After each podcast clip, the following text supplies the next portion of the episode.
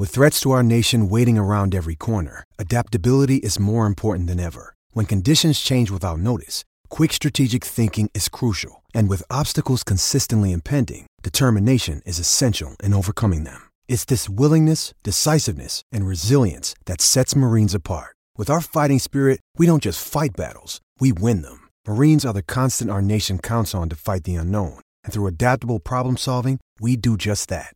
Learn more at marines dot com. Another day is here, and you're ready for it. What to wear? Check. Breakfast, lunch, and dinner? Check. Planning for what's next and how to save for it? That's where Bank of America can help. For your financial to-dos, Bank of America has experts ready to help get you closer to your goals. Get started at one of our local financial centers or twenty-four seven in our mobile banking app. Find a location near you at bankofamerica.com slash talk to us. What would you like the power to do? Mobile banking requires downloading the app and is only available for select devices. Message and data rates may apply. Bank of America N A, member F D I C.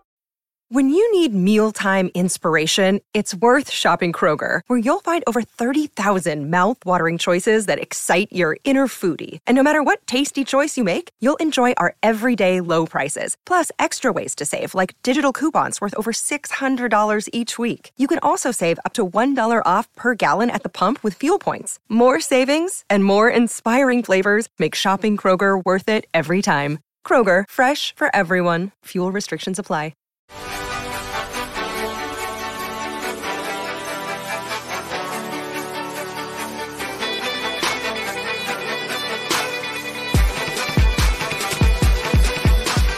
The show goes on. This is the official show on the Fish Stripes podcast. Once again, I'm Eli Sussman, partnered up with Louis Adia Weiss to take you down aisle three of Marlins off-season shopping series here on the pod.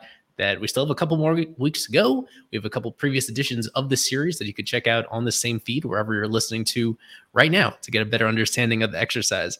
But for the second straight week, we get ambushed by an update on Miguel Rojas. Last week is when Miggy himself explained that him and the Marlins were close to finalizing a contract extension uh, on top of the one that he already had for the second time already under this new front office getting an extension.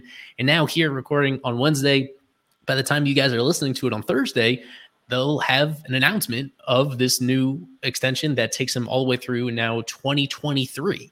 He was already under contract for twenty twenty-two at a five point five million dollars salary. They're going to tack on an additional year. Overall, it's it's two years and ten million dollars, but it's really only one new year of money. It's, it's only four point five million dollars of new money going to Miguel Rojas. We talked about him on, on top of the previous pod, and I think we threw some numbers back out there. I mean, all things considered, Louis, I'm surprised by how team-friendly these terms are. It seems like a bargain, right?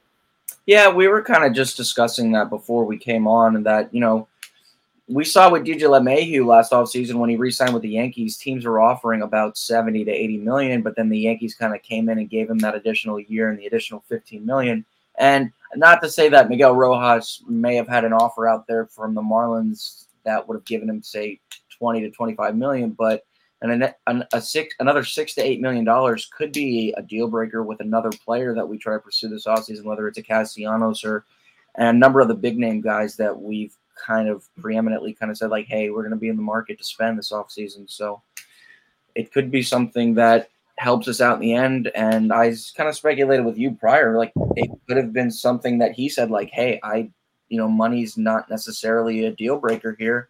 I just kind of want to be able to say, like, if I if I want to be here, I want to win. And if that means leaving some money on the table, then I'll do everything I can to ensure that we have the funds to spend to get one of these preeminent players in the sport. Yeah, it's it surprises me a little bit. I thought he would push them a little more. I thought even if he accepted a discount, that there was a middle ground where um, I think any way you slice it, I just thought he was going to get more than this, that the market would value him more highly than this. And as long as he's happy, I'm happy. That's kind of the, how I would sum it up. That we'll see exactly how happy he is when he hopefully addresses the media on Thursday. And yeah, go ahead. No, no, no. Well, I was going to say, with hindsight being twenty twenty-two, I'm sure being that he's a very observant person, you know, and we've kind of said this before, how he's able to give kind of accurate assessments of the way that the team is performing and maybe how individual players are doing and, you know, guys' particular strengths and weaknesses. he may have, you know, hindsight being twenty twenty for him, being that he is observant, he may have seen the free agent market for shortstops. And, you know, saying the hypothetical, the Marlins decline his option and he's a free agent, he knows he's not going to really get all that much in the market as opposed to guys, say, like, you know, like Correa or Seager or, or, you know, all of these guys that are out there trying to get the big money contracts. So it, in a sense, it's just an, an additional means of security for him that he's going to at least be employed. And regardless of what happens, I think he, you know, he'll be in the sport for a long time once this extension kind of runs its course, because he's a clubhouse guy. And I know analytics have kind of said, like, hey, that's not really a tangible thing that matters, but you're kind of seeing it with Atlanta where guys like that, you know, Jock Peterson, Adam Duvall, and Eddie Rosario collectively aren't the best of players in the sport, but what they provide as far as a culture is concerned is enough to say, hey, like, it can push the team over the top, and look where they are now. They're in the World Series. So, you know, that's important.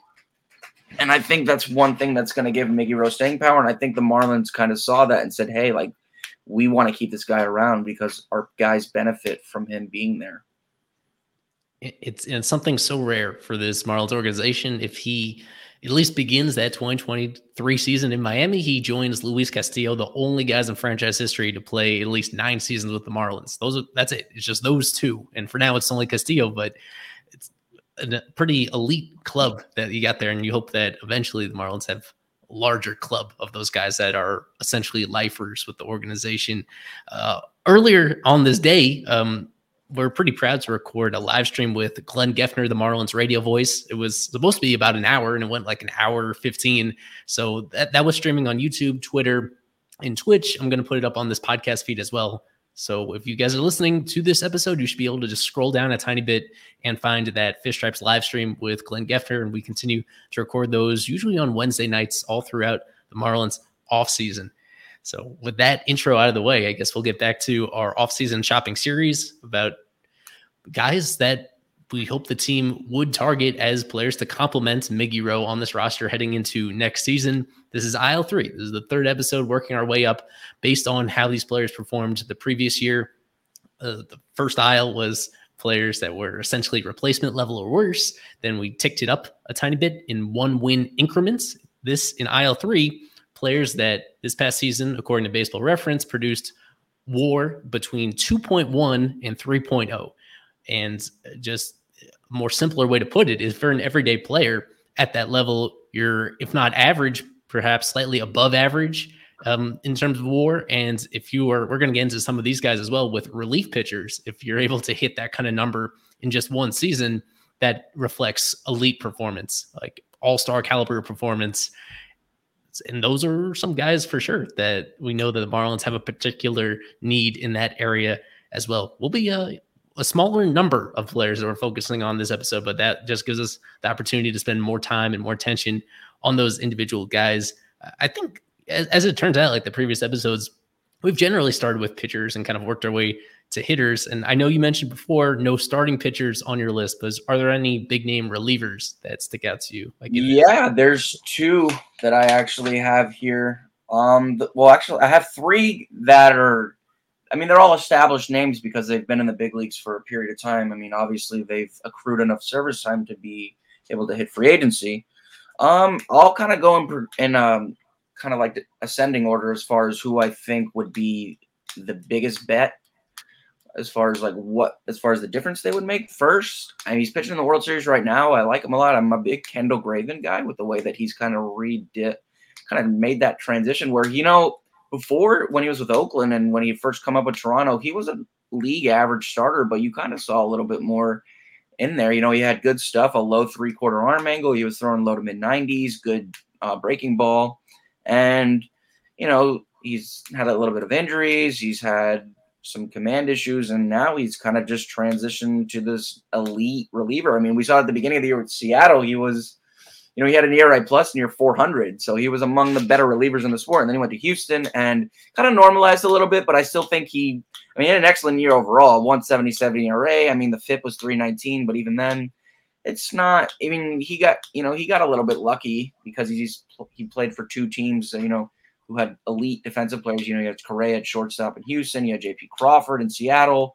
So, and he had Mitch Haniger in right field. I mean, he, and then you just, you know, teams that are relatively defensively sound, and a lot of that too with the with the F I P E R A differential comes to the fact that he wasn't really punching guys out as much as you'd think. I mean, he had sixty-one Ks in fifty-six innings this season, but he's, you know, been, other than that, he's been excellent. I mean, you look, even if you just look at the percentile rankings on StatCast, you kind of see that twenty twenty-one is not necessarily a fluke, and that maybe he could sustain this. He last year he had a he was in the fourth percentile in average exit velocity, which, you know, means that he's getting hit pretty hard. And then you move up to twenty twenty-one and he's in the seventy-ninth percentile. One thing I would be a little bit concerned about with signing a guy like this is his fastball spin rate has gradually been declining. I think this year he was in the forty-third percentile in spin rate with his fastball, and the curveball isn't an elite spin guy. But we saw last this year that a guy like Zach Thompson, who isn't known to really get a lot of spin on his four seam or his curveball, had success in Miami. So not to say that it can't work. What I mean, what did your what did your take on Graveman? I think some team will give him a two-year deal just because obviously the stuff plays, and maybe there's another team that can kind of say like, hey, like we can discover a little bit more swing and miss in what you already have. But I, I mean, I like Kendall Graveman. I don't think he would be like a slam dunk like closer for us, but I think he has the ability to fill multiple roles in the bullpen. And if anything, he could even give you some length out of the pen as well. And I remember very vividly when he was traded from Seattle to Houston, how that was a big controversy, or at least they made it in, in Seattle because they thought they were still in contention. And as you mentioned, that especially early in the year, he was his run prevention was as good as anybody. He only allowed three earned runs uh, with Seattle in the first half of the season. And then it did normalize a little bit with Houston, but it's still great across the board. An unusual guy because he was exclusively a starter for all those years in Oakland. And then he was out in twenty nineteen and came back with Seattle. And that's when they kind of transitioned him to this different role. The velo played up enough so that, yeah, he's still missing bats at an above average level uh, compared to this, especially by Marlins bullpen standards, where there just weren't a whole lot of guys that were doing it at this level. He was a guy that I did have uh, jotted down.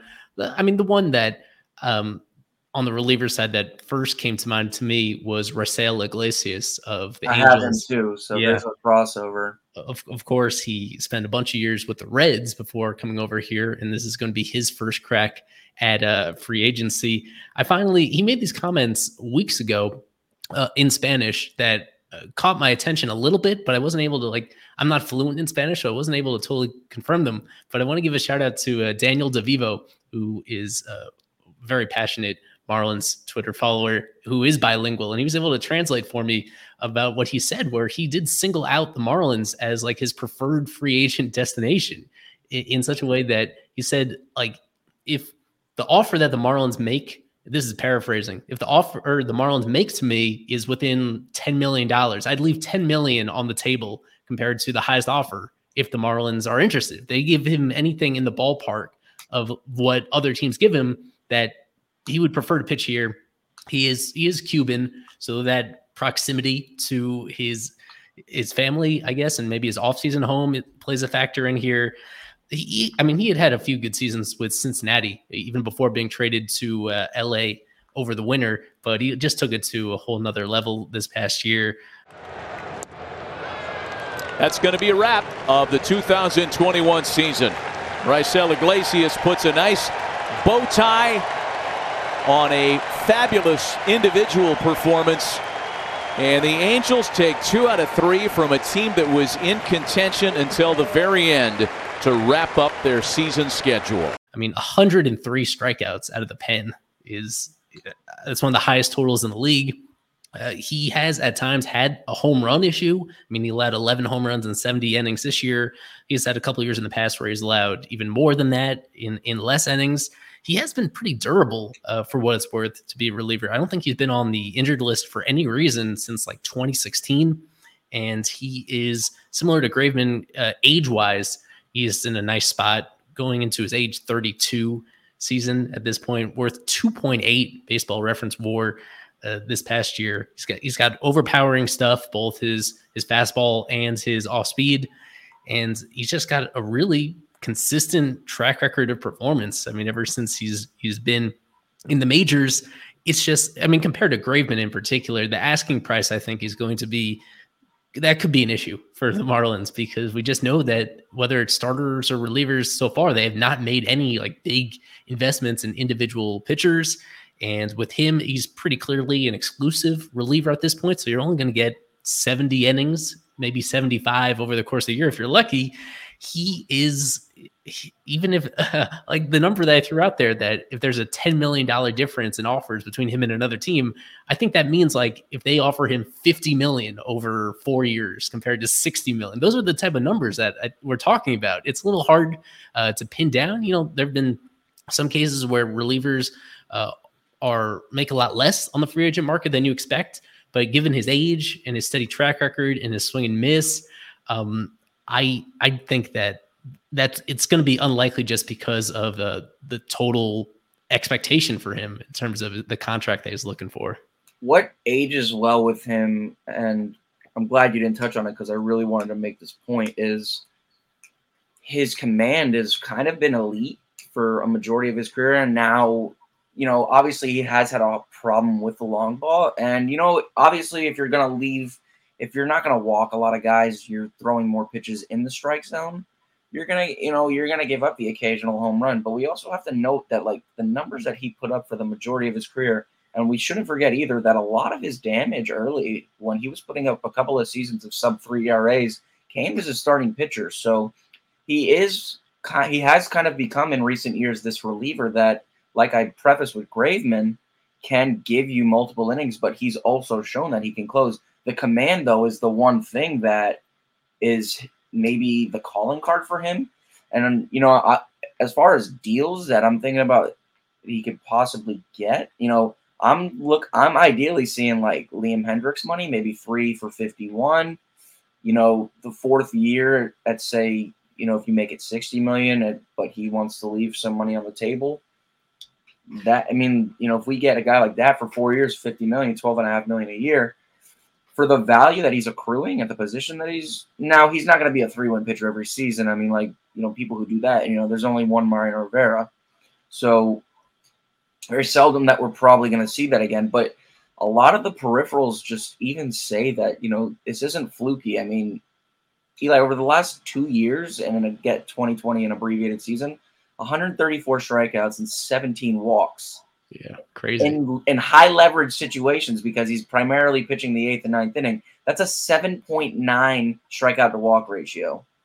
That's like having Curt Schilling in the ninth inning with the same stuff and just that the ability to command the ball. I my the note I put on him when I was getting ready for this podcast today was he's going to be the most coveted reliever on the market.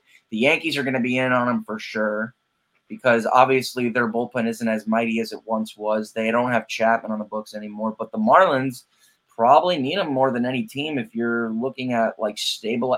I mean, Sandy Alcantara probably wins two or three more games if, you know, a guy like Raisel Iglesias is closing games for them. He finished in the ninety-eighth percentile in K and chase rate, so not only is he just peppering the strike zone, he's also striking out, you know, a good majority of hitters. ninety-ninth percentile in whiff rate. Again, he's just getting a lot of swing and miss. ninety-seventh percentile in expected E R A and expected weighted on base. So he's really not getting cheated. And then you want to kind of divert from u- Uber sabermetrics. Look at the fit to E R A. A two fifty-seven E R A in Angel Stadium, Pitchers Park, okay. But a two eighty-three fit. He's not really getting cheated.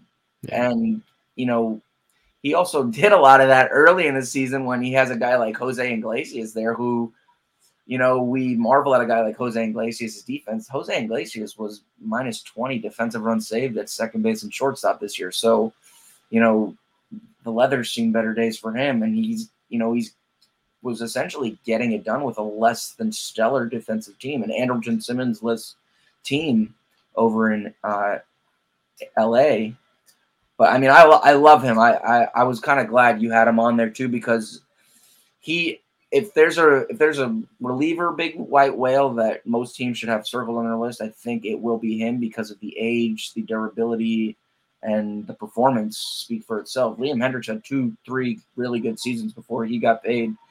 Iglesias has had, you know, three – he just had four or five. So right. I think he's going to be very valuable in the market. I, I mean – Miami signing him would make that bullpen two times as good as it already was. And, you know, Stottlemyre can, you know, Mel Stottlemyre, pitching coach, does a good job with pitchers for the most part. So, you know, I, I think he'd be a great addition to the team. The one other reliever that I had written down was Andrew Chafin, who finished the year with Oakland, and prior to that was with the Cubs. He quietly had a, a pretty crazy year. I, I mean, by WAR, he put up two point nine this season. He's he's someone that, I mean, came from very modest backgrounds, like different from Iglesias. Iglesias got that big contract immediately coming to the majors, whereas Chafin, for a lot of his career, was in middle relief for the Diamondbacks. This year, I was surprised by like how often he pitched in high leverage situations, because aside from WAR, I was looking at win probability added and seeing that Chafin was like near the top of the list this past season because he was pitching in so many high leverage situations, both in setup and like pretty briefly as a closer. And he was, he was getting the job done in such a way that he was one of the most impactful relievers in baseball uh, this year.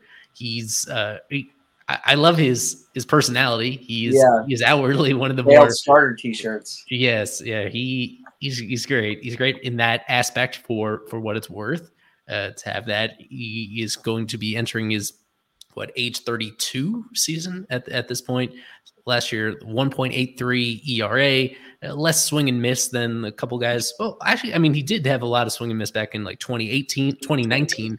But it was down a little uh, this past year. And the one thing that he does repeatedly is keep the ball in the ballpark at an elite level. Only four home runs allowed this past season, and only only allows one home run every seventeen innings in his career. Um, and that's something that's been pretty consistent uh, in that aspect. So the, the stuff isn't traditional like wipeout closer stuff, um, but he he has at times been able to get out both lefties and righties. He's pitched to, uh, as you would expect for a guy that is doing such a good job at uh, preventing home runs. He's had times where he's had pretty elite ground ball rates, although that also came down uh, this past season. Uh, he, certainly his asking price would be a lot lower than somebody like Iglesias. So I think he's definitely more realistic in, in that regard. And he's not a total free agent at this moment because he does have a mutual option in his deal with the A's at what, five and a half million, five point seven five with some incentives baked in. Uh, usually those get declined one way or the other. I would guess that he declines it because I think he'll be in the market for a multi-year deal for someone that pretty quietly has had this consistent track record and now has like proved it in these high leverage situations. So it's not super sexy, but when I look at this Marlins bullpen, uh, even if you're not projecting him to be the closer of this team, uh, as a lefty reliever, um, I think what I worried about when I first looked at him is being kind of redundant with someone like Richard Bleier, but the, the more I look, there are some distinct differences in the stuff, in the style, um, in just the release point that I think you could have both in valuable roles for this bullpen to really tighten it up in middle relief. So not, not the super sexy name, but the way that he performed this past year, and as someone that I think, despite putting up that monster WAR number that he did, He's, he's more realistic probably than someone like Iglesias. Yeah, he he is definitely a fun kind of pitcher in the sport, especially, you know, as I mentioned with the failed starter t-shirts. And, you know, he reminds me a little bit too, as far as makeup goes, of like a Dylan Floro. You know, he's not really throwing a changeup the way that Floro is, but he's like a two-seam slider guy, I think, primarily. And Floro, for most of what he does, you know, his success is predicated on the ability for him to generate a lot of movement on his two-seamer and that cutter that he throws. And a guy like Chafin is that way. You know, he missed a lot more bats this year, and you have to give him credit, too, for pitching a lot of high-leverage situations this year with the Cubs when they were competitive before they all fell apart. And then quietly over the last couple of years been among the better, if not more under-the-radar relievers in the sport. I'm a, definitely a fan of his. I, I get what you're saying with Bleier with that similarity, where maybe there is some trepidation about bringing him in just because, you know, they're both lefties who throw from funky arm angles, but Chafin does have the ability to miss more bats. And I think depending on how Donnie kind of does his matchups, and again, Don Mattingly doesn't always have the best track record with relief pitching. We saw it in L A and a little bit this year. It could work. I mean, you know, relievers are the most volatile position in the sport. So again, you never know. But he would definitely be a lot cheaper than Iglesias. I just think Iglesias is the more sure thing. But if you're really looking to upgrade the team and you don't want to, and say we want to invest in a position player like a shortstop, you know, I know we just extended Rojas, or we just want to get a guy like a Castellanos eventually, then maybe you kind of Chafin is like a fallback option where, you know, you can let Iglesias get paid elsewhere, and Chafin kind of just further solidifies a bullpen that, you know, needs some more support. Um, another name that I had, and chances are I don't think he's going to go here just because he's so entrenched with the one organization that he's been with since about two thousand nine as far as his major league career goes. And I like him. I think this year he kind of had a resurgence, although part of me was saying as I was getting ready for this episode tonight, like, this may be the last hurrah for him as a great reliever, and it's Kenley Jansen. Mm-hmm. I'm a big Kenley Jansen fan. I think he's among the more under-the-radar relievers. I always kind of think he's like Clayton Kershaw in the bullpen, where the, the run prevention was elite, but the value that both of them have amassed relative to when they're pitching, it's still among the upper echelon for their respective positions in this era.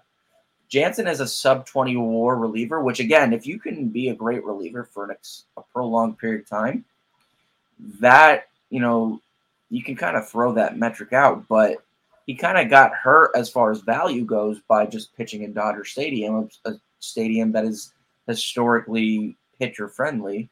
And but even with that said, I mean, it's still major league hitters, and you got to get major league hitters out, regardless of the fact that it's a sport predicated on failure. Jansen quietly put together two point three war this year. He, you know, the strikeouts came back up a little bit. He had eighty-six Ks in sixty-nine innings. He had a two twenty-two E R A. And even in this, like, air quote decline that he had from twenty eighteen to twenty, he still had a one twenty-two E R A plus. He had a three sixty-six F I P, one ninety-five strikeouts, and one fifty-nine innings. You know, if that's decline, then, you know, most people would take that for a bullpen guy, you know, ninety-eight percent of the time. Some of the rankings kind of, uh, as far as StatCast goes, speak to his resurgence. The average exit velocity, guys weren't swearing him up. He was in the ninety-ninth percentile on average exit velocity and hard hit rate, ninety-seventh percentile on fastball spin, and a lot of that, too, is the cutter. Expected slugging, ninety-seventh percentile, ninety-second percentile, and weighted on base. Expected E R A, barrel percentage. Fastball velocity kind of rebounded a little bit. To be fair, though, it was still in the forty-third percentile after being in the twenty-sixth percentile last year, but we even saw it. Points in the early going of the season, he started to incorporate a sinker more because he's right. kind of been like the National League's Mariano Rivera in the sense that he's been a cutter specialist for the majority of his career, but the sinker was playing a lot more. He was up to ninety-eight at points this year with the sinker. Um, the slider he'd been using a lot more often, so and the cutter kind of regained some velocity. He was more consistently ninety-three to ninety-five than he was ninety to ninety-two in the previous years. You know, ninety-five became more commonplace than the ninety-twos that we were seeing the last couple of years with Jansen. But he's the one concern I may have with him, uh, other than the age, is the walks. He averaged nearly five walks per nine innings, which again is the highest such mark he's had since his rookie year. But even in that rookie year, he had a sub one E R A in like twenty innings pitched, and he was striking out everybody. So, I mean, he's among the better relievers that I've seen in my lifetime watching baseball. But, I, I mean, I still think that he's still just a presence, even if, you know, he's not the same pitcher he once was. I mean, a two twenty-two E R A in your thirties, let alone your mid-thirties, you know, that speaks to just how good that he's been, and there's still questions surrounding him. I don't know what he would get deal-wise. If he were to leave the Dodgers, I think he would have to take a multi-year deal. I think if he goes back to L A, it's a one-year incentive-laden deal. But, you know, what's your take on a guy like, you know, Kenley? Do you think he would make a lot of sense in Miami, or do you think that, you know, he's so entrenched with that franchise in L A that they'll find a way to bring him back somehow? He's been such a victim of the Dodgers' like constant success, where he's always in the postseason and he's always pitching important moments. And, and there've been at least one of those playoff runs where I think when they made it to October, that Dave Roberts didn't have a whole lot of faith in him. Like, he wasn't closing games in one or two particular playoff runs, and that sticks with people. Uh, you kind of undersold it. The career that he's having is incredible. It is like, it's not that far away from being in Hall of Fame consideration from how good he is and how important situations that, that he's pitching in. It, it really has been an awesome career, and everybody has to have, make this sort of transition when the pure velo starts to slip, how exactly you're going to counteract that. And I mean, he, he did a pretty interesting job of it. You, you point out the walks. I mean, that's, that's one thing that uh, ultimately there's, there's a certain threshold where uh, that just becomes a big hindrance. Like if he walks as many as he did this past season, um, you play out that, that same scenario again, and he probably allows more runs, and he's not quite as, as, uh, as trustworthy as he was this year. Um, but I, I, it is hard to see him like going to another uniform after being with the Dodgers all this way and being so good with them all this way. But it's, I mean, it's fair to bring him up just because the Dodgers have, we're going to mention at least one of them, I think, later in this episode. They have a, yeah. a gajillion free agents. They have so many like players that have been making a lot of money that are still good enough to continue making a lot of money on their next deals. They're not going to be able to keep all of them. They're going to have to make some choices. There are going to be some of these players that are on the market and Uh, that the Marlins could realistically pry away by making a fair offer, and he, he might be one of them. He's, I mean, he's a fair one um, to bring up. I, I would not be, I'd be surprised though if he ends up with a different team. But it's, it's important to bring him up, and I guess that that does it for the relievers. We could transition to the bats. I think that's what a lot of people yeah. are eager to talk about anyway. Sure. Yeah. If you want to go first, go ahead. I had a few names, but I want to hear what you, some some guys that you may have. I'm sure there'll be some more crossover as well. I'll I'll start with someone that I've brought up. Um, I've I've been bringing this guy up since like May before he's finally a free agent. Eduardo Escobar, who started this year with the Diamondbacks, uh, got traded to the Brewers midway through the year. As he's one of these guys, uh, it continues a theme that I've mentioned on, on the previous episodes that I really think it's important for the Marlins to get a a bat-first veteran infielder that can play at least third base and second base, or even shortstop would be a plus, and that's probably not Escobar, but he plays those other two spots where he's versatile, and he just rakes, and he rakes in important situations. He is – I pulled it up. Um, runs batted in, it's it's we, we know how many uh, – how much noise there is in this stat, but mm-hmm. if you go back to twenty nineteen, top third baseman by R B I totals – it's Rafael Devers, Nolan Arenado, Manny Machado, Jose Ramirez, super duper stars, all of them. And then number five is Escobar in, in R B Is by, by a third baseman. He's been pretty durable with a small exception during that time. And he just piles up extra base hits. He really, he, um, a surprising number of triples. That's what sticks out for, for me when I looked at his stats too, is how many triples he has for a guy that's not especially fast and who's not really that young anymore. He's going to his age thirty-three season. He's he's uh, he's surprisingly he's better than you think. He's been under the radar because of just some of the teams that he's been on in his career, um, with the Twins and then with the Diamondbacks. And but he was pretty important to the Brewers down the stretch. Like he was one of their most imp- impactful bats when the rest of their offense was drying up. You know, for a lot of his career, he's just been pretty considerably above league average in terms of W R C plus, and he also has like a pretty, it kind of comes and goes, his contact skills, where he's he's had a couple of years where he's, throughout his career, he's been above league average in avoiding strikeouts, but this past year it spiked up uh, a little bit. Um, uh, yeah, I'll be curious to see what kind of deal he gets. I remember um, three years ago when he was going to be a free agent, at the last minute he took like a three-year, twenty-one million dollars extension from the D-backs. I have to imagine that the the The length of the deal is down this time. I would think he's attainable for a two-year deal.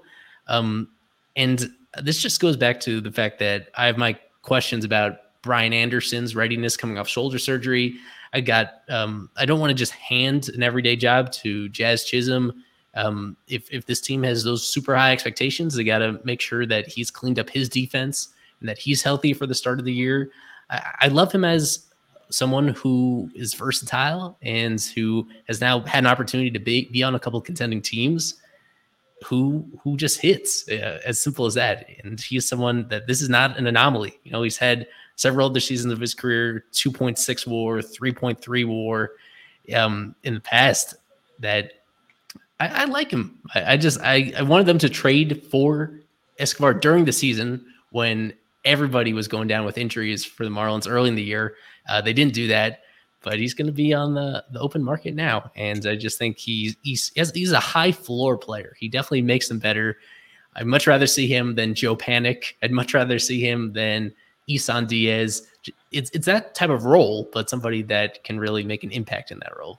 Yeah, so Eli, I don't own or have any markings on my body as far as piercings or tattoos go, but if there's a baseball stat that I would get tattooed on me, it is on base percentage. Yeah. And I'll preface it by saying this. I'm a big Eduardo Escobar fan. The one concern I have with him is, I mean, I like the contact skills. I believe he's only had one season in his entire career where he struck out more than one hundred times. He is a career three oh nine O B P guy. And again, I don't expect everyone to have a four hundred on base, but it's he's about a league average hitter for the majority of his career, although last year he was slightly above league average, and he did post a three forty-two O B P in his short stint with the Brewers, which is encouraging. Yeah.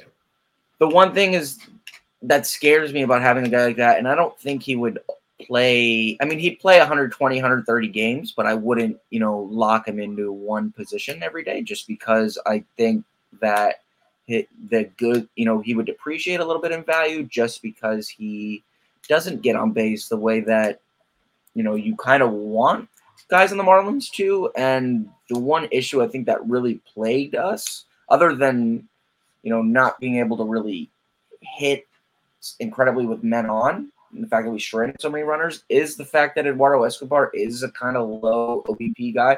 But like you said, his ceiling is relatively high, not like M V P level high, but when he's good, he's an excellent complementary piece on a team. I mean, you know, if the Marlins gave him, say, a two-year deal and he puts a twenty eighteen-esque season together where he's got a eight twenty-four O P S, we'll take that every day for seven to twelve million dollars, ten million dollars a year. You know, I think a contract on the upper end that he'd get is maybe what a guy like Avisaíl Garcia got from Milwaukee. His former teammate, it was about two for twenty, I believe. And Avisaíl Garcia, while he struggled a little bit last year, and he's actually a guy I have on my list, we don't really have to spend too much time on him, mini Miggy as he is. He put up a pretty good year last year where he played good defense in right field. He hit for power, you know, nearly a five hundred slug. Escobar improved as far as his plate discipline goes a little bit with Milwaukee. But I see him kind of, Escobar kind of getting a deal in the market of what a guy like Garcia got. And I, one of the the pluses, too, is the fact that Escobar did at points, I believe he started games for them at first base in the postseason. So he added another position to his toolkit as far as where he can play and move around. He's a versatile player. And if you're in a league average offensive player with the ability to play every position in the infield, you're going to have some form of value to another team. I think I'd on a good team, he's a complimentary piece. For a team like the Marlins, he'll probably get a lot more playing time than you'd ideally want for him. But, it, you know, I think you lose some of what makes him so great if he plays a little bit too much. But at the end of the day, you know, if the Marlins bring him on, I would kind of hope it's after they maybe bring on some bigger names in the position player front, because I think in that context, he's a great complement to like what could be an improved lineup should we sign a Nick Castellanos or some of these other guys that we'll touch on in, you know, now and in future episodes. That just,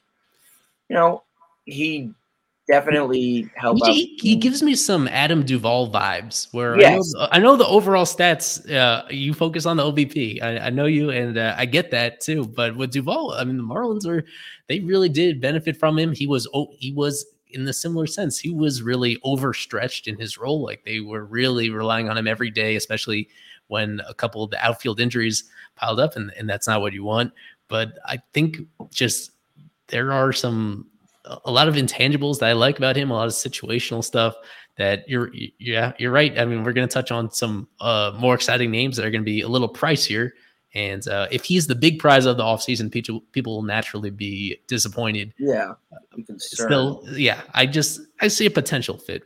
No, I would again, and like I said, I think when I when you mentioned him, I thought of the twenty nineteen Nationals, who kind of, I mean, they had Juan Soto and they had this, the starting pitching tandem of Strasburg and Corbin and Scherzer, but they also won with complementary guys: Starley Castro, Yan Gomes, uh. Ryan Zimmerman at that point wasn't an everyday player, you know, or he was, but he kind of just his role further diminished as, you know, the the season, the following seasons ensued. But they won with complementary pieces, and I think that would be what, again, like I said, is what would make Escobar even more attractive, is if he's a nice complement to an improved lineup. Should we make the moves, and should, you know, some guys in our farm system continue to improve and, you know, eventually see success at the big league level. I touched briefly on Avi Garcia. Um, you know, I thought, you know, that first year Milwaukee wasn't great, but this year, you know, an eight twenty O P S, one twenty O P S plus, the defense they kind of fixed. If we if you look at him early in his career, he was a lot bigger, especially like in Detroit and Chicago. They kind of people kind of compared him to like Miguel Cabrera as far as the face and the the swing. But, you know, in Tampa, he was he was a great everyday player, and this year in Milwaukee, he played great defense in the corner outfield spots. He slugged four ninety. He hit twenty-nine home runs. A guy who, you know, if you need some security in the outfield, especially in like right field, because you don't know where Garrett Cooper's going to play if there's no universal D H, not a bad option to have. I w- I'm kind of so anxious to just mention this guy because, again, I've You know, obviously I follow you on Twitter, and most people on Twitter who follow Fish Stripes see that the trade for Jose Ramirez trade is train is in full swing. Everybody wants him to go. Obviously, you're not going to be in this episode because he was a seven war player essentially in twenty twenty-one, and he's been up close to that for the last couple of years. The security blanket, if we don't acquire him, and again, the chances of this happening are probably sub five percent. And he is a little bit more expensive, but he's a, he's another third baseman. The Marlins don't know what they're going to get moving forward out of Brian Anderson because injuries have just kind of become – he's almost like our Grady Sarris, more light, where he has tools, but he's just never on the field enough to fully display them. And, again, I'll probably be called crazy for this by everybody who listens and maybe by you, but – listen, I don't care about the sign stealing scandal anymore. I would not be opposed should the team call the Astros after the World Series. They are missing. They're going to be losing Correa. There's just no chance that he resigns. Alex Bregman playing third base for the Marlins every day is not something I'd be opposed to. I think you have three years left before he's set to hit free agency. So should we pick up a bulk of the contract? I don't think he'll be as expensive. He's set to make thirteen million dollars next year, and then it jumps up in twenty-three and twenty-four to thirty and a half million per season. Um, compare the last two years after twenty nineteen, where I believe he finished second in the M V P voting to Mike Trout. He's been an above average player. And I actually, it's funny, the best comp that I can find for him, twenty twenty to twenty twenty-one. And for those who aren't aware, he slashed two sixty-one, three fifty-three, four thirty-one in that time, seven eighty-five, seven eighty-four O P S. Brian Anderson, twenty nineteen to twenty twenty, two sixty, three forty-three, four sixty-seven. one fourteen yeah. O P S plus for both in that time. I think Bregman's upside is obviously a lot higher. Anderson may have a slight edge on defense. And in those, in their respective two-year spends, Anderson was the better player by value accrued. But we also have to remember that Bregman had a quad injury this year. He only played in ninety-one games. He put up two point one Baseball Reference WAR this year, but he's, you know, he's consistently a guy who puts the ball in play. He doesn't swing and miss. He's in the ninety-seventh percentile whiff rate. He, even in an off year, which would be a pretty good year for most third basemen around the sport, seventy-seventh percentile in walk rate, ninety-fifth percentile in K rate. He doesn't hit the ball as hard as most guys, but, and maybe you could say he's getting lucky. I believe he's below league average and average exit velocity, but the results have kind of shown themselves for a while. I think he's an excellent player. Maybe for thirty million dollars, you don't love him so much because you're expecting four to five wins, you know, bare minimum for a guy like that if you're paying him that kind of money. But I still think, like, Miami needs a true blue star in the lineup every day, and I think Alex Bregman is that. I also like the fact that, like, he, while he may not be the defensive stalwart that Anderson is at third, has the ability to play shortstop. He's played some second base, and the metrics have kind of become a little bit kinder to him. He's, the last couple of years, he's graded slightly above average at third base, and I think he's a lot rangier than people give him credit for. Again, I'll just end it by saying I'm a big fan of Bregman, regardless of what kind of went down in twenty seventeen and maybe in the years that followed. I, I don't know. I, I mean, the Marlins need a star, and if they're not going to sign somebody and we don't, you know, shell out the necessary prospects to acquire a Jose Ramirez, Alex Bregman has to be somebody circled on that board in the offseason. You don't need to sell me on Bregman as a player. Uh, I just, on his availability, I don't see any scenario where they end up trading him right now. And as you said with the contract, that was my first time actually looking at the that huge jump in his contract. As you said, thirteen, thirteen, thirteen annual salaries, these three-year chunks. And sure. Then it jumps to thirty, from thirteen to thirty and a half. I, I don't know if there are very many deals in Major League history that do that. So that's, uh, yeah, I can't, I don't think the Marlins under any circumstance are going to be um, able to accommodate a, a thirty million dollars a year guy, especially as, as you said, that is now a couple of years removed from being capital A Alex Bregman being the guy mm-hmm. that was, seemed to be emerging as their very best player. And now, and now somebody that's it, that's in a weird spot. I like the thinking outside the box. Um, I, I would just wonder exactly what it would take for the Astros to shop him, and it would be a very unique deal uh, to bring him over, uh, especially given that that money complication that's uh, going on there. Hmm, maybe I'll, I'll stick with a, another trade candidate. Um, which one should I go to? I have a couple here. I'll, I'll touch on Steven Duggar, who with the Giants posted a two point one W A R this year, who did not have much of a major league track record Uh, at all prior to this year, but like so many guys on the Giants, he reached a new level. Whatever magic that they're doing with uh, their training and their hitting instruction, it, it kind of graced everybody, including him.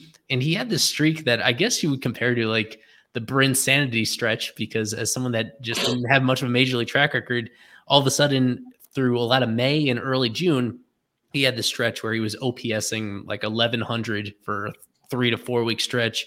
And he ended up spending a lot of time this past year in the minors. And that's the reason why um, it stuck out to me that he didn't get a whole lot of, just a half season's worth of major league playing time. And yet he put up two W A R. He is, for people that don't know, he is a center fielder. He's a pretty genuine uh, center fielder. And at least this year uh, graded out fairly well uh, defensively in, in that regard.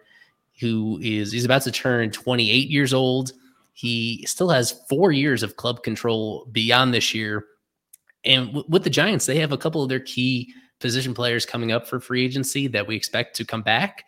And I don't think they're going to be able to like hold on to all these guys heading into next year. There's going to inevitably be some sort of trades um, to, to clear space on, on their roster. He's a guy who I believe is going to be out of minor league options next year, despite spending most of this year in the minors. So they either have to believe in, in him uh, wholeheartedly, or he's the guy that I would expect to be on the trade market uh, with yeah. all those years of control, earning that league minimum next year before he's finally arbitration eligible.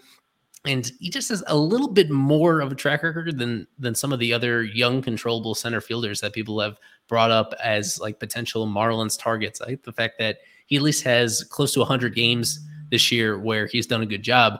And the particular split that I dug up on him that I liked was um, that the way that the Giants used their hitters this year and platooned everybody, they had everybody, uh, with few exceptions, like when, on days they weren't starting, a whole lot of pinch hitting appearances. And you look at Duggar's splits, and so overall he put up a pretty pedestrian line, uh, slashing two fifty-seven, three thirty, four thirty-seven, only a, a few percentage points above the league average in terms of W R C plus. But you split it between games when he was starting and coming off the bench. Um, when, when he was coming off the bench, he was like an automatic out. When he was in their starting lineup, let me see if I have that here. He was OPSing eight nineteen. So you get a number that is goes from solid to great for an up the middle player, for a guy that's a genuine center fielder. He had, for all his power when he was starting, uh, for, but they really miscast him in this kind of like hybrid role. Um, just to, that's kind of how the Giants have it set up. Uh, with the Marlins, you know, they're more traditional with the kind of roles that they have. Um, if all else falls through, like in their search for uh, a, a center fielder, maybe they end up uh, spending a lot of their money on a corner guy. I, I think this is someone that I certainly like more up the middle than some of their other internal options. And just given like all the bodies that they have on their roster, given that he's out of options and some of the real questions about him, I don't think they'd have to give up much to acquire him. It'd be a pretty small trade. It'd be pretty low risk for someone that I think could has another gear that he could find as an actual everyday player. Yeah, maybe like a fringe big league reliever that maybe saw some time on a roster and another low-level prospect just because of the amount of control. I mean, twenty twenty-one was the first year where he wasn't above average offensive player. You know, the O P, the on-base was solid for a guy who played didn't play every day. But the defense is probably the one thing that sticks out to me the most. Obviously, Marlon Spark will – it won't suppress offense the way that San Francisco does, but, you know – to be a plus defender in center field in a ballpark like that, where you can kind of just leave Jesus Sanchez and Brian De La Cruz in the corners should you not sign a big-name corner outfielder in free agency, I think, you know, makes sense. It, the question is, are there sophomore slumps for a guy like De La Cruz in the waiting? Uh, is a guy like Sanchez set to regress despite an encouraging showing in twenty twenty-one after twenty twenty where he really didn't impress that much? And then if the worst-case scenario is that, and then Duggar coincidentally doesn't hit along with them, then you're looking at another outfield where you're kind of scratching your head wondering where is my offense on a consistent basis. Yeah. I, you know, again, it, it definitely a nice option where you don't want to spend a lot of money, but if you want to spend a little bit of money on an outfielder who I think better profiles as a corner guy because the defensive metrics don't love him, although I do have my concerns about him, I think – you know, we're getting in the we're getting to the point as far as value goes in this series where you're getting quality big leaguers, but you're not getting the guys at their respective positions, wherever they may play. Mark Canha is a guy that I've always liked, a Rule five guy with Oakland. He's played now seven or eight seasons in the big leagues, and he's played everywhere, first base, third base at times, every outfield position. He's been a pinch hitter for them. A couple of years ago, it shouldn't be slept on. He had a three ninety-three on base percentage. Mark Canha is kind of become a very good everyday player, and Oakland's not the easiest place to hit. It's a dilapidated stadium that's had plenty of problems. The only concern I may have for Canha over the last couple of years is his slug is below four hundred. I believe he's slugging like three ninety-three, if I'm not mistaken. Or, yeah, three ninety-three slug in two hundred games since twenty twenty. That being said, he has a three sixty-six on base percentage in that span. Yeah.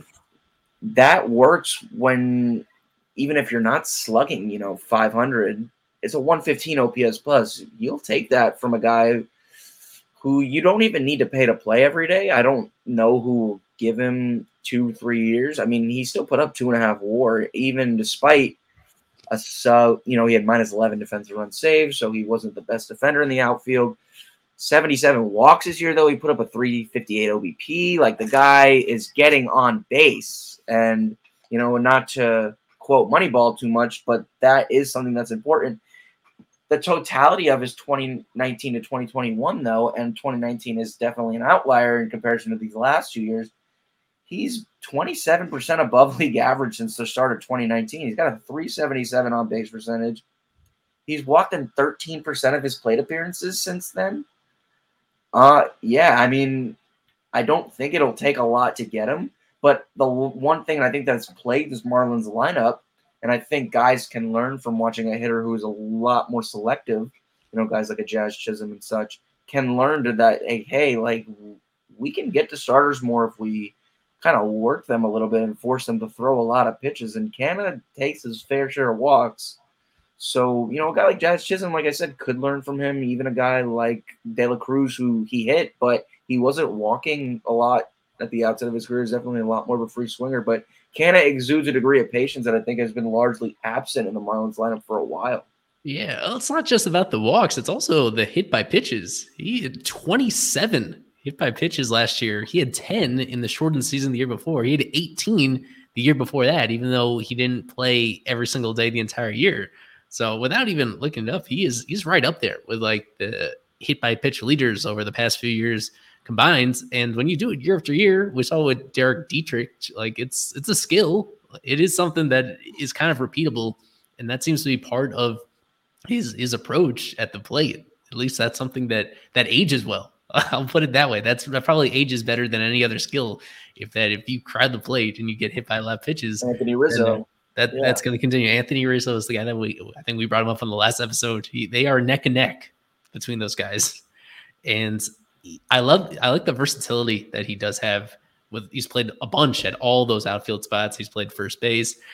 Uh, yeah, the defense is a pretty big question. That's something I'll have to dive into because by D R S, you know, he's been in the negative almost every year of his career. Um, but that's not, I'd have to dive closer to look as to whether we think he could actually hold up defensively in the outfield now going to what will be his age thirty-three season. He's been a popular name that's been brought up um, around the Marlins by other readers of ours and listeners. And, and I understand why, because he kind of fits that nice um, spot where he, he addresses a clear area of need that they have in patience, not just like getting on base, but also working really deep counts time after time.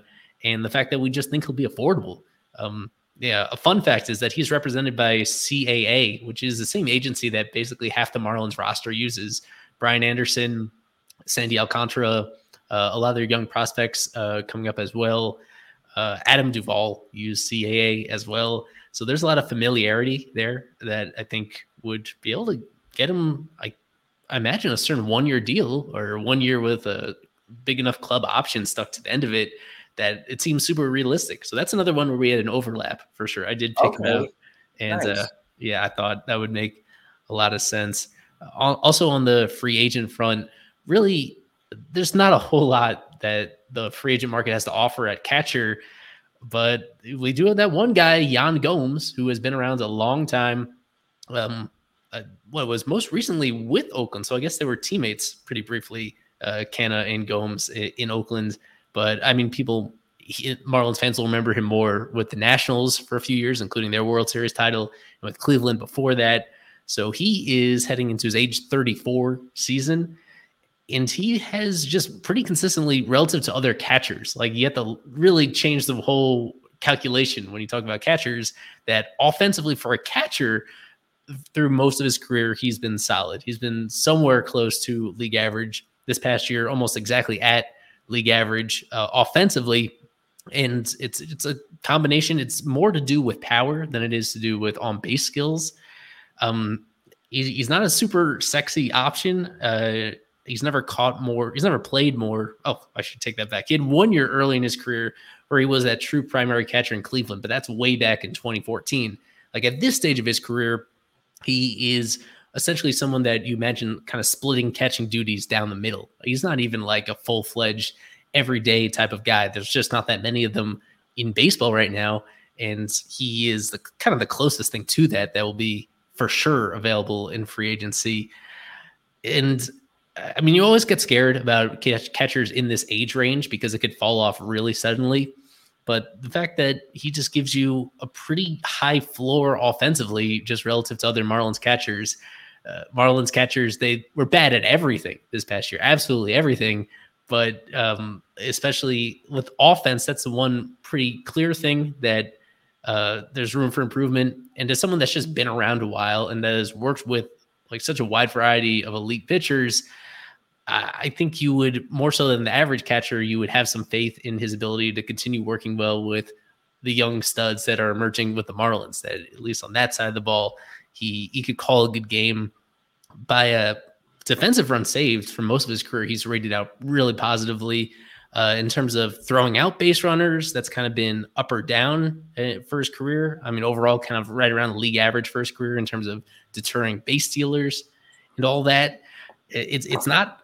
Not a sexy name, but we just know that the Marlins have to do something with catcher because right now, uh, all, presumably all the guys that they're bringing back have essentially no major league experience or like the smallest of samples that and they need to do something on that regard. And we've mentioned already some trade candidates for them behind the plate.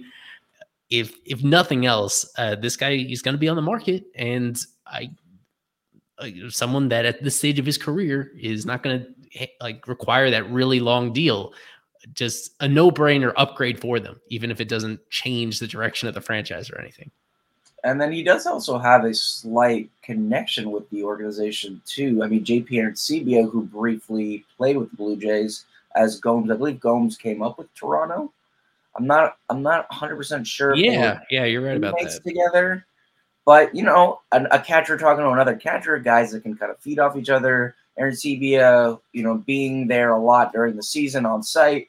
He obviously did pre and post game. He was a guy who was around the team a lot, and I think is a very observant guy when it comes to just like the the aspects of catching and all that that it entails. I think that could be like a good guy that he could even go to. Not that he's in necessarily an advisory role, but you know, somebody that you can have casual conversation with about your position.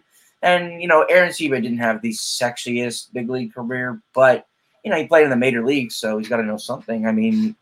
They're pretty close in age. I mean, it's not, you know, it's not a bad fit. You any above average offense you get out of a catcher is a plus. And he, you know, what's great about Gomes is he kind of has a track record of being around successful teams. You know, he was with the Nationals in twenty nineteen. He was with Oakland. He's with Cleveland when they kind of ascended again to relevancy.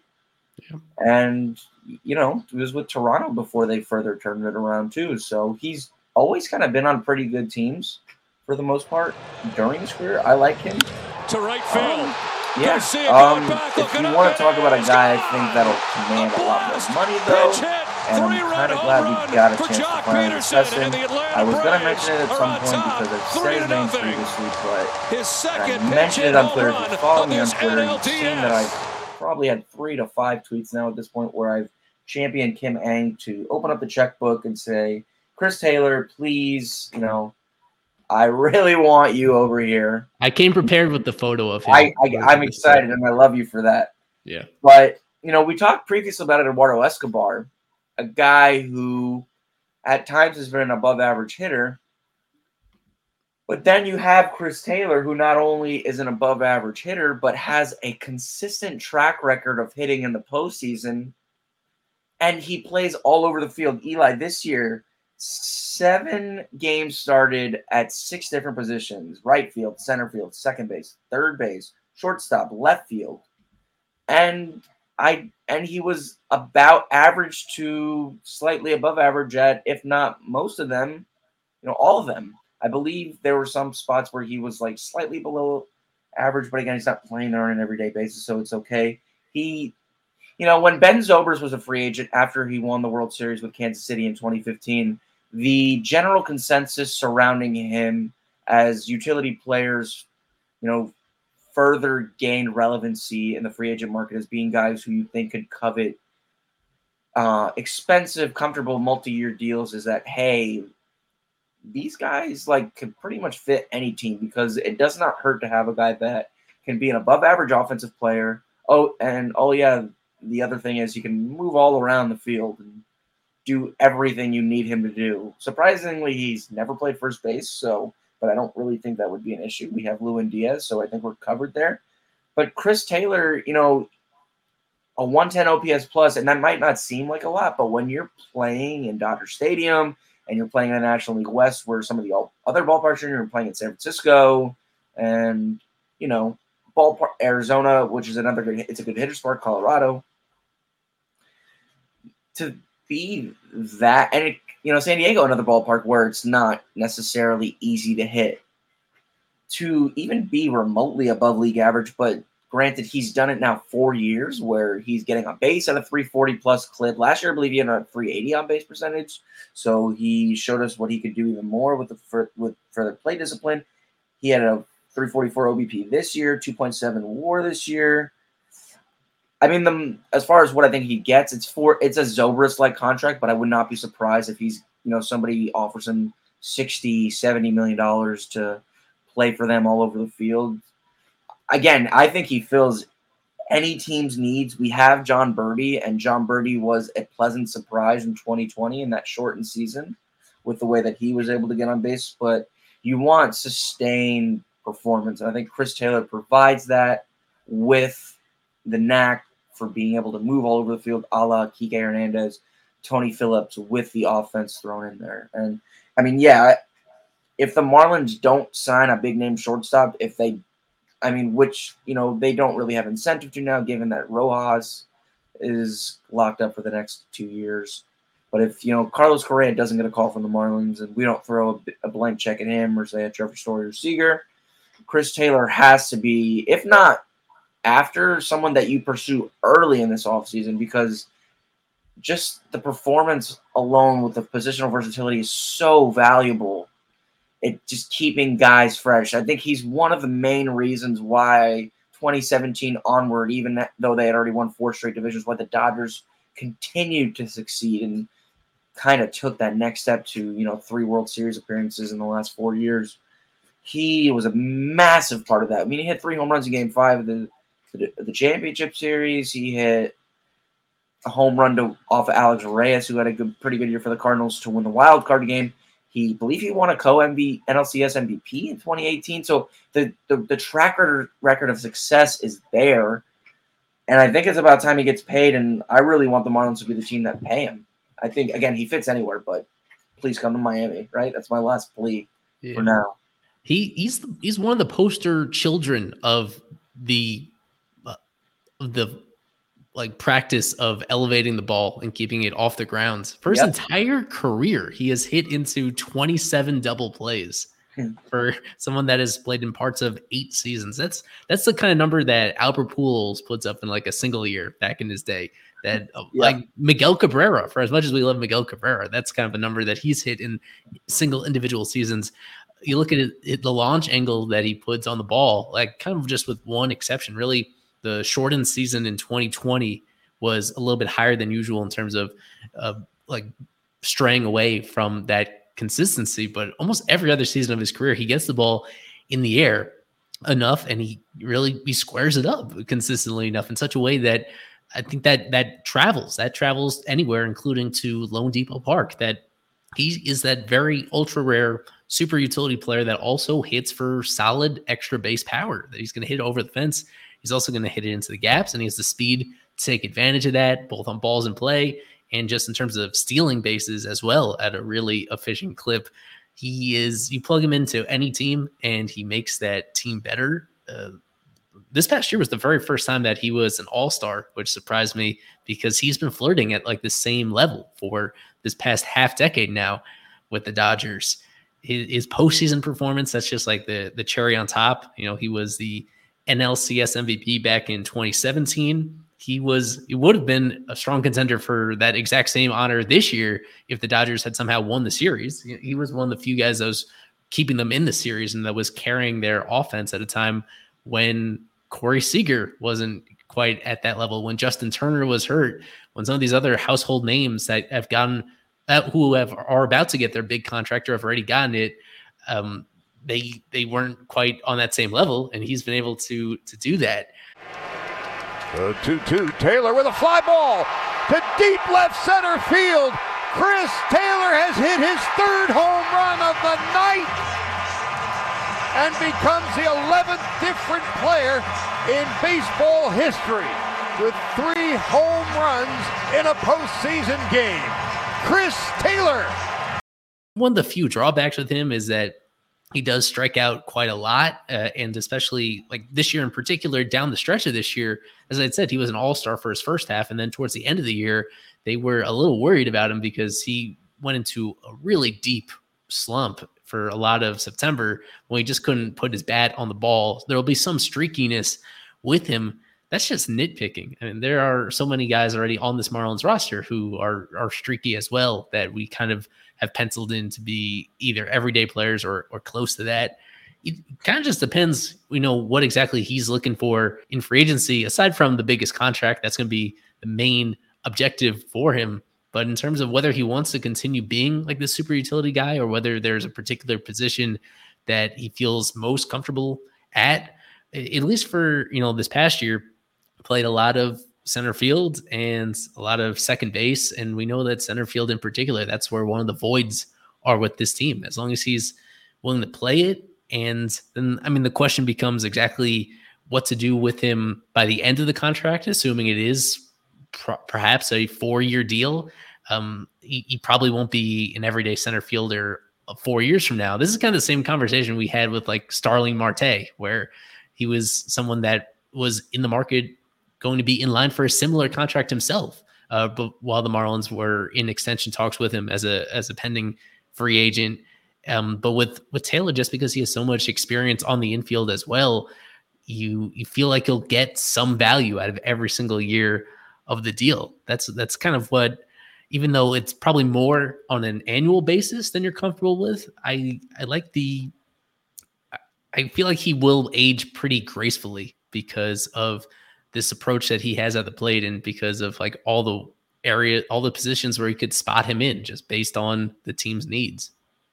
Yeah, listen, this may be a bit of like a hot take, but the Dodgers are a team that are, even without, you know, with a lot of the guys that they lose, you have to realize they're still going into next year with another year. Justin Turner, Mookie Betts is there for a long time.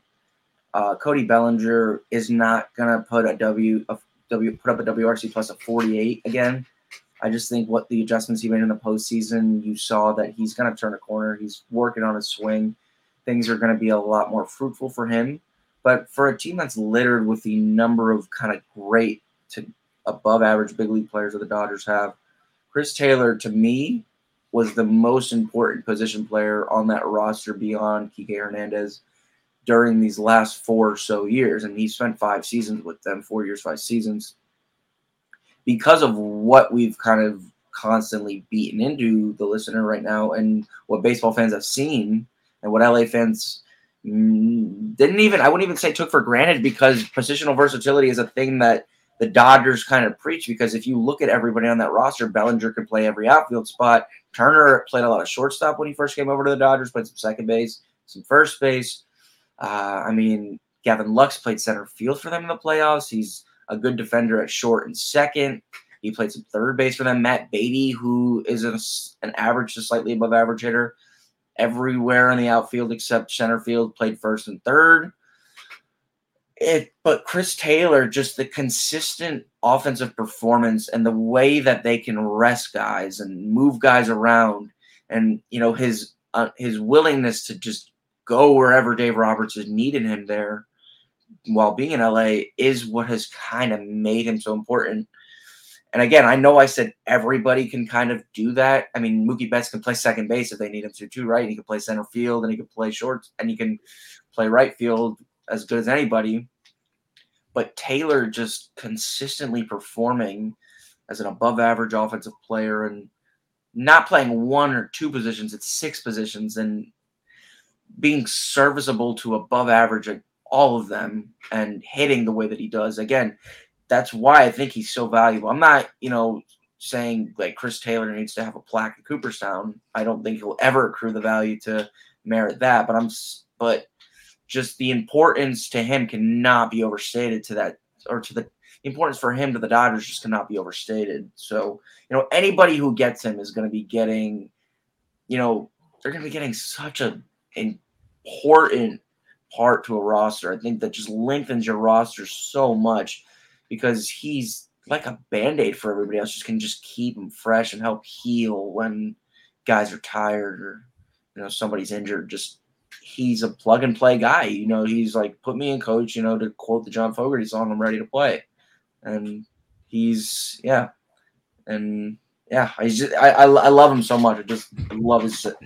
Well, yeah. Shit and yeah, one other factor to consider is that the Dodgers will be extending a qualifying offer to him that he'll reject, which would attract him to uh, attach him to draft pick compensation. The Marlins would have to give up their third overall pick this upcoming draft, so they'll actually be in the second round of the draft, like in the fifties number. That's that's something that is, at least according to reports, they've kind of totally ruled out any qualifying offer players, and since this rebuild started, because they like they they believe so much in the draft and their ability to get good value from the draft that they are unwilling to to budge on that in order to address immediate major league needs.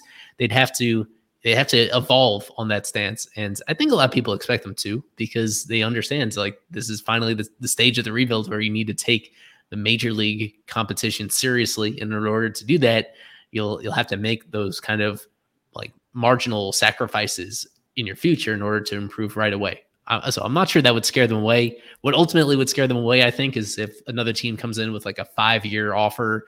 Or you brought up D J LeMahieu earlier in, in the pod. Is it? I mean, is it that crazy to think that he could get D J LeMahieu money? I think probably, just because he's not, he hasn't reached that level of offensive amazingness that that LeMahieu did the, the previous couple of years.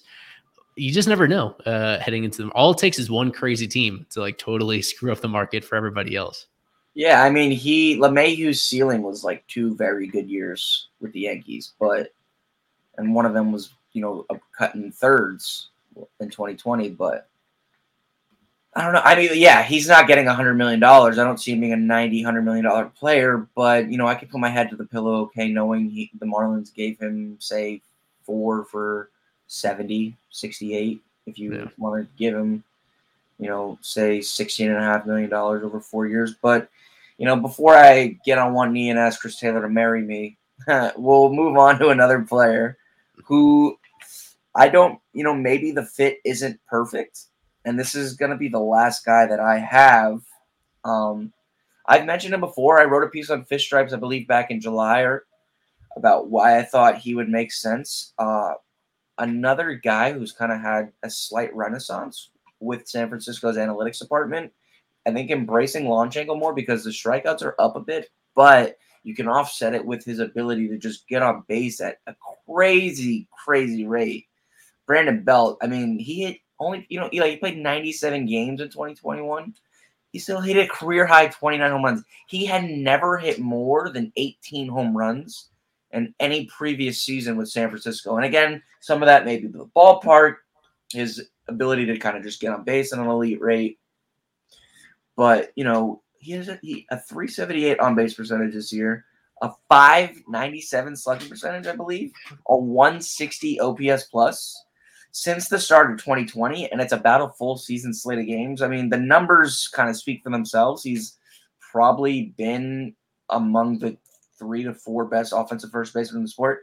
two eighty-five, three ninety-three, five ninety-five, thirty-eight home runs, eighty-nine driven in. He missed some time with a thumb injury. He didn't play in the division series. But, and, you know, you could argue that if he's there, the Giants maybe upset the Dodgers and win that series. Sure.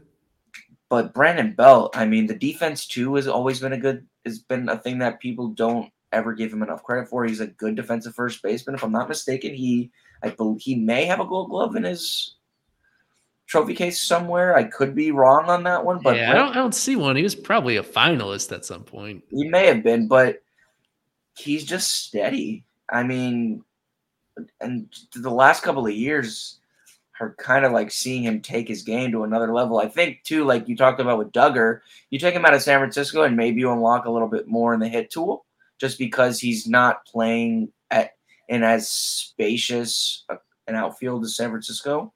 As far as where he's hitting, I mean, Brandon, I mean, Brandon Belt would be a dream. You're not going to play him in right field anymore. I think the days of him getting the occasional corner outfield start have gone by as he approaches his mid thirties. But I think the hit tool has just gotten to the point where you can't not at least consider him, even if Lewin Diaz is there, even if you kind of have a guy like Garrett Cooper and you have a guy like Aguilar still there. I just think the offense is so elite at this point, and you could say elite just because it's, I mean, a one sixty O P S plus, like that's, you know, that can win you an M V P if you're doing that over the course of a full season. And he's kind of been that guy for like a year now, as far as the slate of games is concerned. I think, you know, internally they'll probably just stay with Lewin because San Francisco will probably give him a qualifying offer. And you talked about it previously with Taylor. They may not want to give up, you know, compensation picks, but I mean, it's alluring to see a guy who can put up a, you know, near four hundred O B P at first base and give you serviceable defense. I think you'd sacrifice Lewin's gold glove defense for more offense in the way of Belt. I mean, offense is where, you know, the Marlins kind of were most starved for as far as, you know, any need is concerned. But I don't know, Brandon Belt wouldn't be a bad option at first base. Yeah, very much. In in my mind, in that Kenley Jansen bucket, where it's just hard to envision him being with another team. Yet he's he's going to be a free agent. He, you know, the other teams will, it seems, have a chance to negotiate with him, so you can't totally uh, rule it out. Uh, I was I didn't actually realize exactly how incredible uh, the both the on base and the power was this past year. I thought it was uh, only the power because that, that stat is always that about his home runs. I had that kind of memorized where even though he was, he was somebody that has been, I, I would think, pretty divisive among the Giants community because he's at a traditional power position, and through a combination of his skill set, but also just the ballpark, he hadn't hit that many home runs. And yet uh, by a lot of stats, he's just been really valuable without doing it in a conventional way. Uh, the very last player that I'll touch on, he'd be a trade candidate from the Diamondbacks, Carson Kelly, uh, who has been their primary catcher for most of the last three years. Before that, he is he was in that very unfortunate position of being Yadier Molina's backup and getting buried. And a lot of players have been screwed up throughout the last like decade and a half just because they don't get to play behind Yadi. And they freed him by trading him to the D-backs. Uh, early in that first year in twenty nineteen with the D-backs, he was on fire, one of the hottest hitters in the league. He came back down to earth since then. He was, and it was, he was pretty off his game in twenty twenty, but then he had a nice rebound this past year. Something I've mentioned on the previous shows is if somebody had a strong year before the pandemic and they had a relatively strong year after the pandemic, I kind of just throw out twenty twenty for the most part. And he's, he's done that. He has solid position, uh, solid power for the position. And he does draw a whole lot of walks as well that just give him a pretty decent floor as an offensive player. Um, at the same time, it's, it's difficult to like really covet somebody that's attached to how terrible the D-backs were this past year. Like that was, uh, I think anybody coming out of that mess might not be the same as they were going into it. Uh, I feel really bad for him. The, the, the way that the D-backs are set up right now, they're still a few years away from digging themselves out of losing a million games.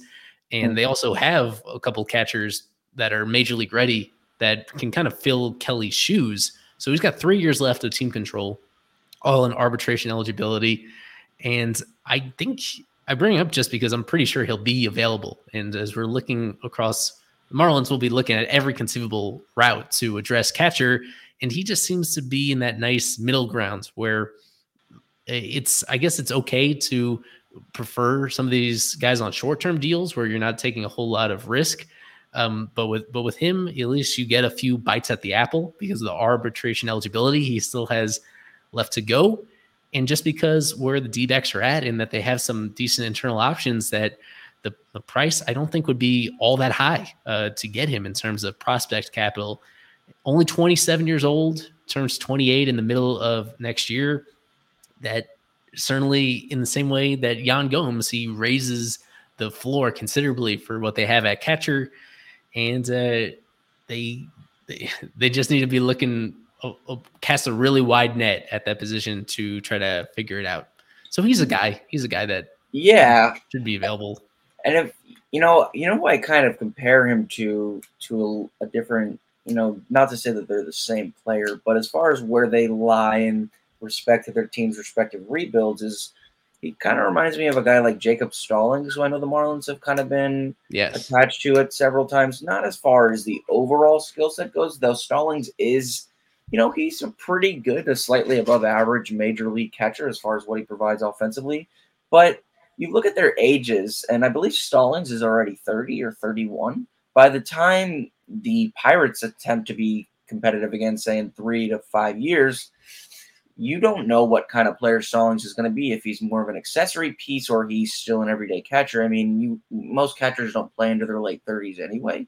But I think a guy like Carson Kelly, who won't turn twenty-eight until next July, is still young enough to be, you know, somebody who, if he gives given the shot to play on a team that I think has burgeoning aspirations to be better, can succeed. And you know, he put up a one oh seven O P S plus as a catcher this year. You know, he got he drew forty-four walks in ninety-eight games.